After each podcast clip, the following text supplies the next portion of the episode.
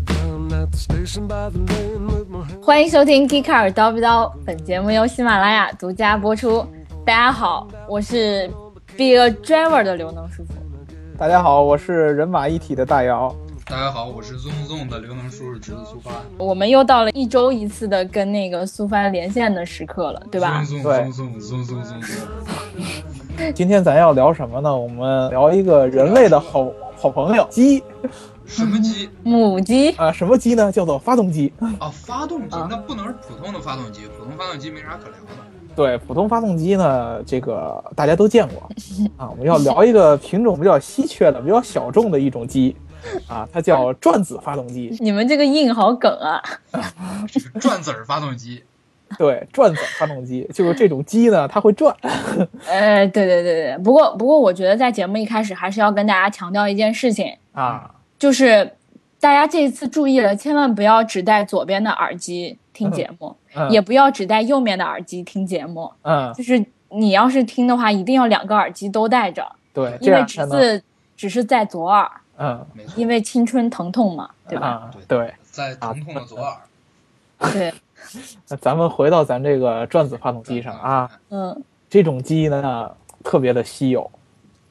特别的小众，嗯，而且呢，提到这种鸡呢，就会有人有一个问题啊，它跟这个传统的活塞式的发动机有什么区别？对对对，其实我一开始都没有听过转子发动机，对我就包括我倒是听说过这个转子发动机，但是我一直不知道它是没有活呢，还是没有塞呢？它怎么会和活塞发动机不一样？哎，对，咱们之前节目里边儿聊过这个活塞发动机大概的这个排量的这些原理、计算的原理。当时咱嗯们对把活塞发动机呢比成了一个针管儿，对吧？嗯没错然后把活塞呢比成了那个针管里边的推子。嗯，转子发动机，顾名思义，它就对是转着的。好多人觉得这个转子是一个就跟一个球一样的，是吧？在这个发动机里边来回来去转，其实按理说应该是这样的呀，对，就感觉就相当于一个一个小球在这个发动机的气缸里边来回转，但其实并不是这样。转子是一个三角形，三角形可还行，三角形是尖的，你不要逗我。我虽然书读的不多，对对但我知道对，尖的东西它不太好转。对，好多人会就是可能大家看过一些示意图，就会以为这个转子发动机的这个转子是一个三角形，但是就像刚才侄子说的，三角形它是尖的，对不对？对，尖的它怎么它转起来就特别的难受，它要转起来就是三个尖儿在转，对不对？对对对，扎的啊那但个是钢壁啊，特别的青春疼痛，转子这个三角形是一个特殊的三角形，叫什么呢？圆的叫做对，叫做勒洛三角形。勒洛三角形，对，就因为发明这种三角形的人，这个他叫这个数学家勒洛叫做勒洛。这个三角形呢，有一个特点，就是它有一种一种特性叫做定宽性。这个定宽性，呃，比较专业，怎么给大家解释？就是跟圆有一个同样的性质。这个嗯性质什么意思？啊大家想一想，就是这个井盖儿，井盖儿，嗯井盖儿呢一般都是圆形的，对不对？为什么会有这样的井盖儿？是因为要保证这个井盖儿在任何的情况下都不会掉到井里边去。啊，没错，对，因为井盖儿如果是圆形的话，它的井盖儿在任何的，不管是你给它翻过来还是竖起来，它都是跟这个井的这个口是相切的，它哦不会直接掉到直径是井里一。样的嘛，但是要对是方的的话，你竖起来它就沿着对角线就掉下来。对哦对，这对个是这种这种相切的这种东西，就是你这个圆形怎么运动，它跟它这个两个边都是相切的，这种就叫定宽性。但是呢，嗯圆形作为一个定宽型的呃定宽性的这么一个面积来说呢，它是比较大的。嗯，而这个勒洛三角形是能够做到的定宽性的这个图形里边面积最小的，它是一个什么样的一个形状呢？其实就是一个三角形，但是它的三个边都是一个弧形，哦不是直线，三个边都是弧线。能懂？这样的这样的一个形状，其实它也是可以定关性的。有的嗯国家它为了省这个面积，它的井盖就是这个勒洛三角形的这个井盖。这国家得有多穷 啊！井盖呃儿都得省一点儿。其实这个国家就是特别穷的一个传说中的国家，就是美国。哦哦哦，啊它它有我的一说是美国，我为什么就觉得他们好好聪明 啊？对，有的州它用的井盖就是这个勒勒洛三角形，但是啊呃，它为什么要用到转子发动机里边儿？这就咱要要说到转子发动机的原理了。转子发动机呢，它就是有有一个勒洛三角形，嗯然后呢，在一个类似于一个胶囊的这么一个纵切面的一个气缸里边儿来进行一个嗯转。胶囊纵切面儿，那就是一个像拉长的那个椭圆这种的东西。对，拉长的椭圆，哎，嗯然后呢，它有这么一个乐落的三角形在这里边转对，啊那个诺三角形太难记，啊因为因为它比那个它和普通三角形的区别就是它那个边儿都比较圆润，对吧？嗯，稍微胖一点儿，啊！我们就叫它大白三角形。对，这个蛋白三角形，大白三角形。我们可以这么想一下啊，传统的活塞式发动机，嗯如果我们用大白老师来举例的话，那么就是大白老师在上下跳着做工，对，没错。对吧？对对对吧对，这样大白老师得用他头顶这个发动机这个曲轴，然后带动这对发动机变成旋转的运动。对，因为车这个车轮子走是要做一个旋转的这么一个运动，嗯而大白老师上下跳呢，他只能上下跳着来运动。没错，这种东西它需要有一个叫做曲柄连杆的一个东西，把它大白老师的上下跳动运动变成旋转的这运动。转子发动机是不一样的。转子发动机呢不需要这个转变的这么一个过程，转子发动机呢相当于大白老师靠它的柔韧性把自己也揉成一个大白三角，对，或者一个然后一类个球形的东西，一个巨大的大白三角在四百米跑道的这个形状里面滚动，对它的一个好处呢，就是不用这个之前的这个转换的这个曲柄的结构了。没错。对，因为就在此时，大白老师心脏被一柄利剑歘 穿过去。哎，对这柄利剑呢，就叫这个偏心轴。对这个东西其实有一个问题的，我们可以幻想一下啊，你用一个类似于三角形的这么一样的所谓的转子，嗯，在一个东西上面转，它会有一个问题。它跳我们想一下它这个转动是有跳动这种感觉。对，就是比如说我们把我们所有的车轮由圆形换成一个大白三角形，虽然它的、嗯它的边儿也是弧形的，但是它毕竟有三个角。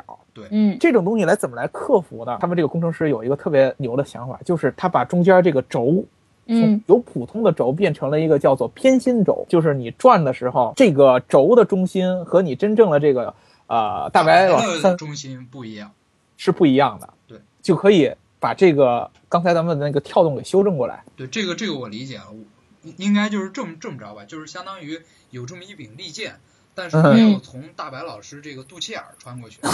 对而是从他的这个心脏，也就是中间偏左的这个位置穿进去。对，嗯翻进去，然后呢，但是它整个大白老师这个圆呢，还是按照这个中间的这个呃肚脐眼这个东西在转的。对，就是就是大白老师，他虽然蹭着这个四百米跑道旋转吧，但是嗯他对中间的这个轴是不动的，他依然在一个点上旋转。啊，那具体呢，转子发动机有什么样的优点和缺点跟？跟跟这个一般的活塞式发动机相比，呃，优点呢就很简单。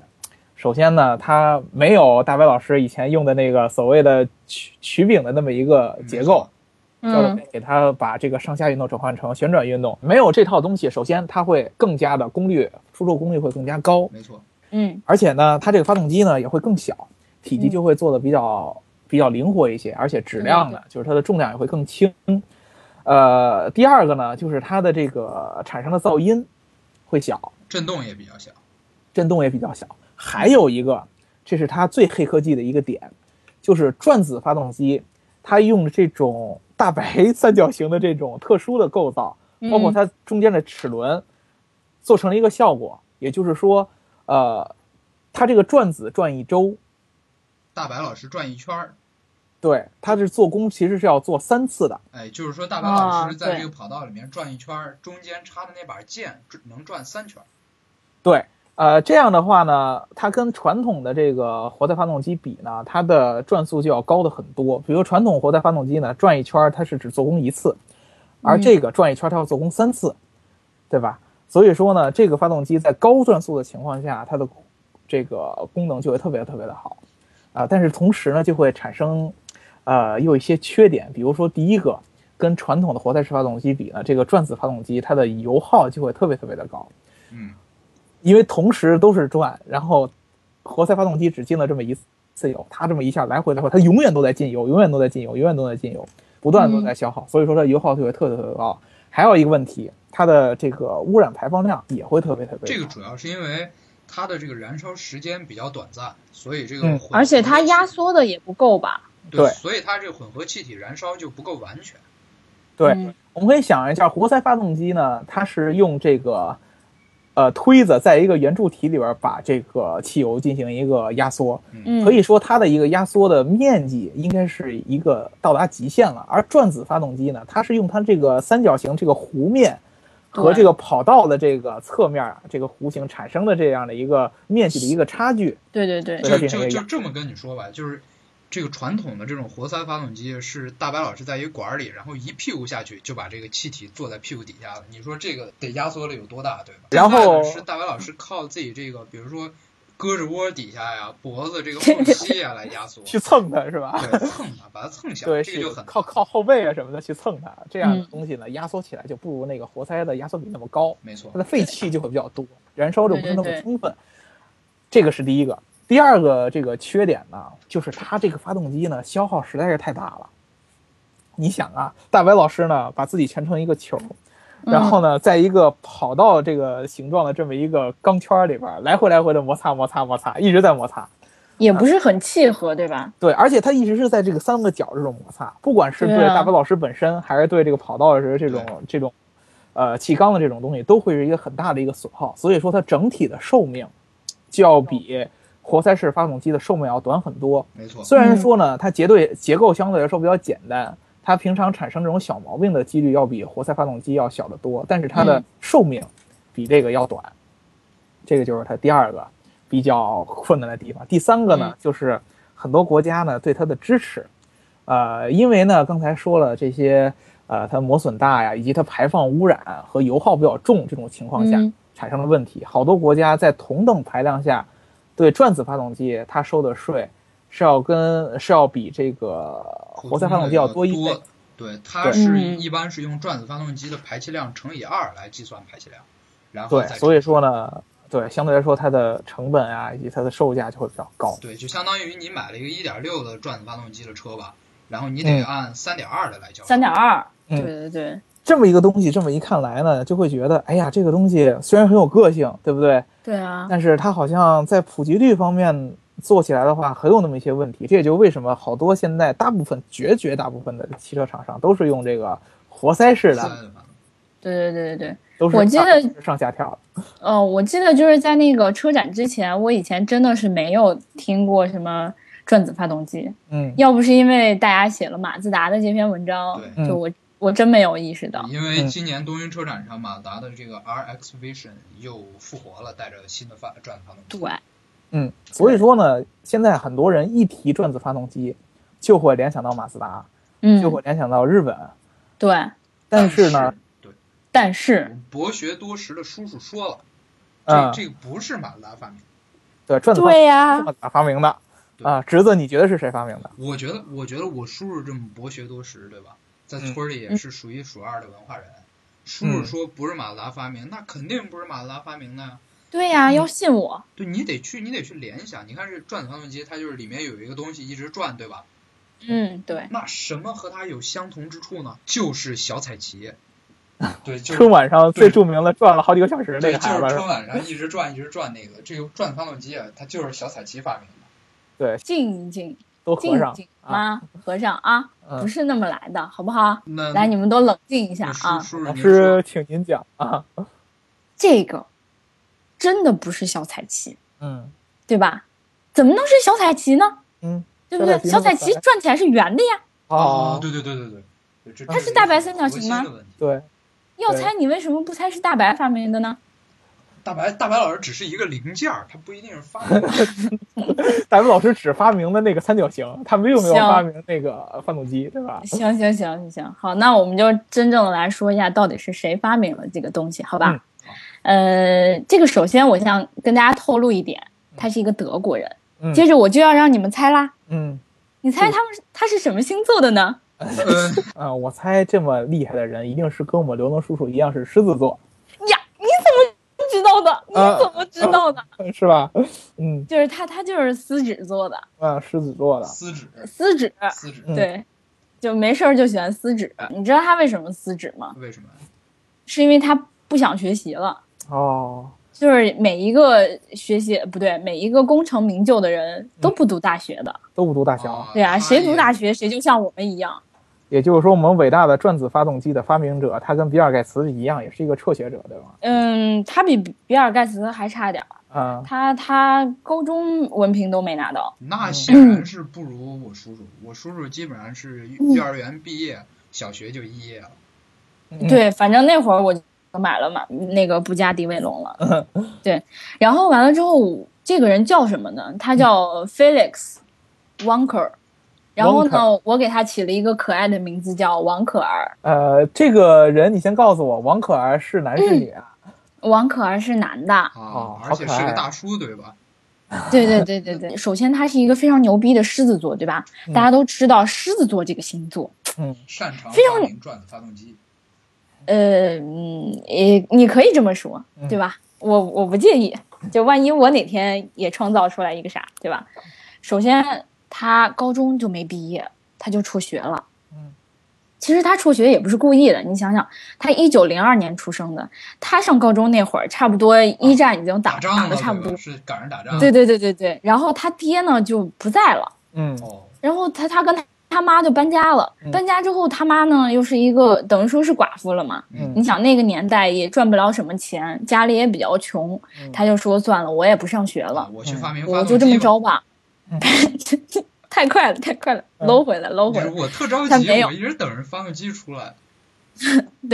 他他那会儿吧，他就是，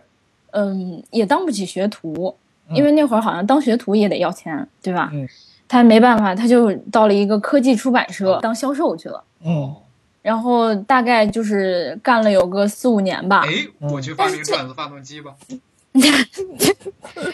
还真的是他在他在那个一九二一年的时候，你看看那时候他才十九岁吧，嗯他进了那个销售部，嗯然后呢，他鸡贼的他一九二四年就开始做了一个自己的工厂，他就开始默默的开始搞研究。哦，就研究转子发动机。对，他就你知道他在十七岁的时候就立下了一个志愿，嗯说未来我一定要造一辆车。当我环顾四周的时候，啊对我，发还现是他这们样发，动机都是大白老师跳上跳下，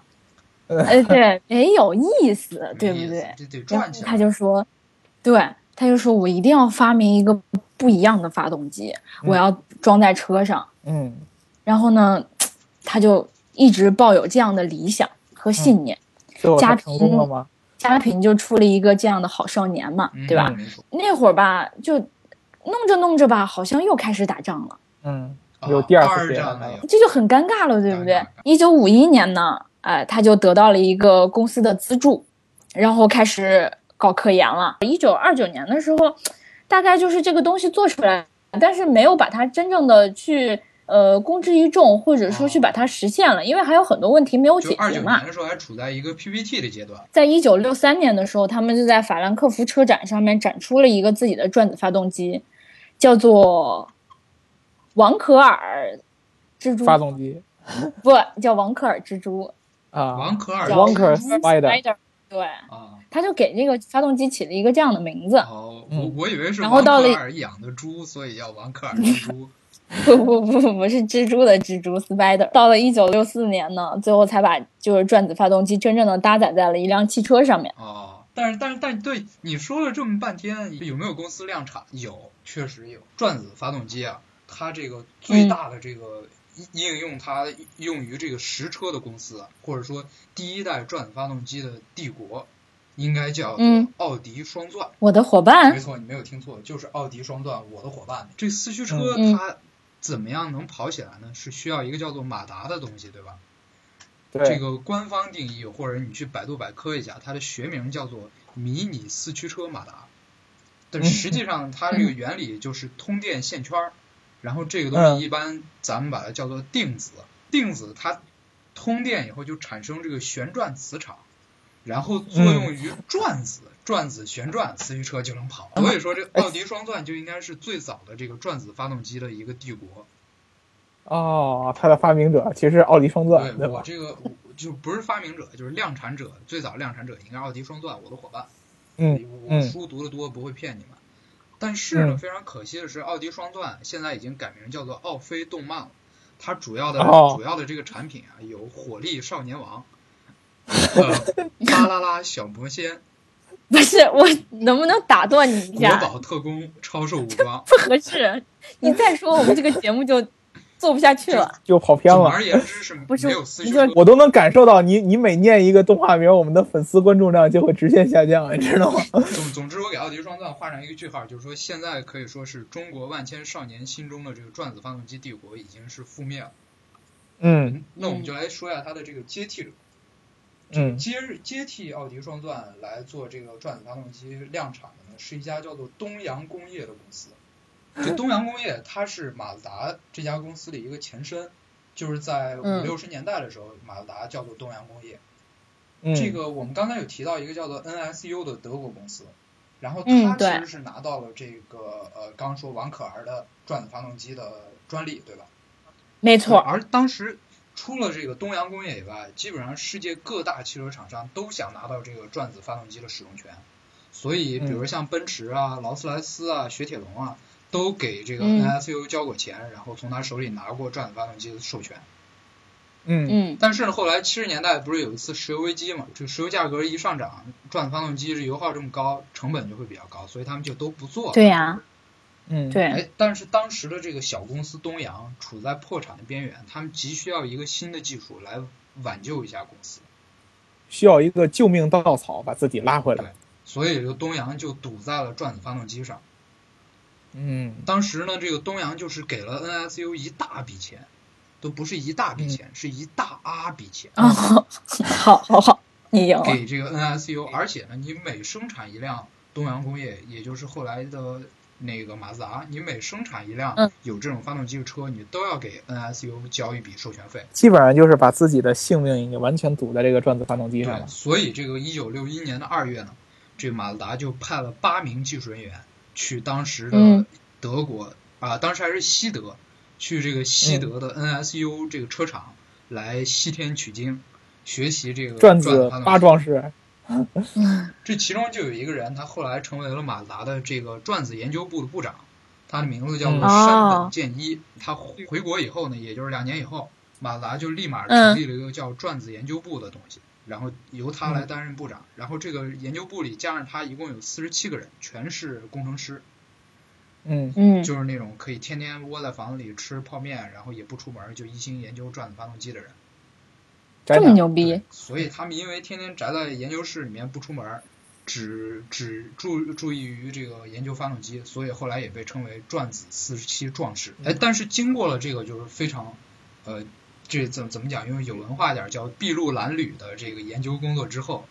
马嗯自达终于也是成功了。就是一九六七年，马自达终于成功的量产了转子发动机。发布了世界上嗯第一台转子发动机跑车，也就是说，RX 家族嗯并不是马自达最初的转子发动机跑车。自从有了这个转子发动机的加持，马自达是神挡杀神，佛挡杀佛，一路就在各种比赛拿奖的路上不回头的跑去了。那这样的话，别人能高兴那吗？不能高兴啊！你看第二年，这个马自达发布这个跑车的第二年，就在德国的八十四八十四小时汽车耐力赛里面拿了第四。然后八七年发布了 RX 七以后，又在这个北美的戴托纳二十四小时耐力赛 GTU 级别里面连赢了一百嗯场，连续八年保持了冠军位置。这么牛逼，所以这也就最终导致一九九一年马自达拿了勒芒的冠军以后，这可是亚洲车企第一次拿勒芒的冠军。啊，对对这对之，后到九二年的时候，勒芒就封杀了转子发动机，就谁用转子发动机，嗯，要要我我也是这么没想，错，就是谁用转子发动机谁就别来。我我们全都处在这个活塞的落后年代，就你一个人用转子发动机，然后你还来了以后是耀武扬威，这么开心的是吧？咱们逻辑上来看哈，马自达嗯有了这些这这么棒的跑车以后，应该是像兰博基尼啊或者布加迪这些，就我叔最喜欢的，逢年过节亲朋好友馈赠佳品啊，就应该跟这些车厂一样，就应该过上一个被那种家用车大厂收购，抱个大众啊之类的大腿，然后一年卖不了几辆，应该过上这样的所谓幸福生活，对吧？对。呀，但是呢，但是我们发现这马自达到现在为止还不是这样啊，它依然在做家用车，对吧？而对，他对啊现在在，而且家用车呢也一直坐在一个不温不火的一个很小众的这么一个阶段。对，没有成为一个嗯专门做跑车的这样一家公司。嗯，哦，其实这原因是马自达一开始呢，它就有一种为人民服务的精神。具体来说啊，就是这转子发动机是大杀器，对吧？嗯应该是除了那个富帅跑车或者说叔叔跑车，别的车上面应该都没有才对。嗯对嗯但是马自达这个大杀器面世没多久，就立马安装在了一个叫做呃 Familiar 或者是 Familiar，反正是嗯啊，对什对么什对么，的这个车上。呃嗯，当对，年海马叫做海南马自达，是它嗯和马自达的一个合资企业。嗯对对当对，时有好几年，这个海南马自达就靠一款产品撑过来，这个产品叫做福美来。福美来就是发佛佛，没嗯错，你没觉得那个佛美呀 Familiar 你没觉得那个 familiar 就和这个福美来是一个一个意思吗？这个二十一世嗯纪初、中国车市有一个叫做“新三样”，指的是三款销量特别好的车，一款是嗯别克凯越，还有一款是伊、北嗯对，京现代的伊兰特。嗯，就北京那个大出租车没呗错，。第三个就是福美来了，但是对对不对难看出，就是马自达的宗旨就是说，我要做一些好玩儿又好用的车，而且每个人都能嗯用得起来，就普通人也能享受一下马自达这种驾驶的乐趣。那马自达会一直就是使用这种转子发动机吗？看他这么有梦想，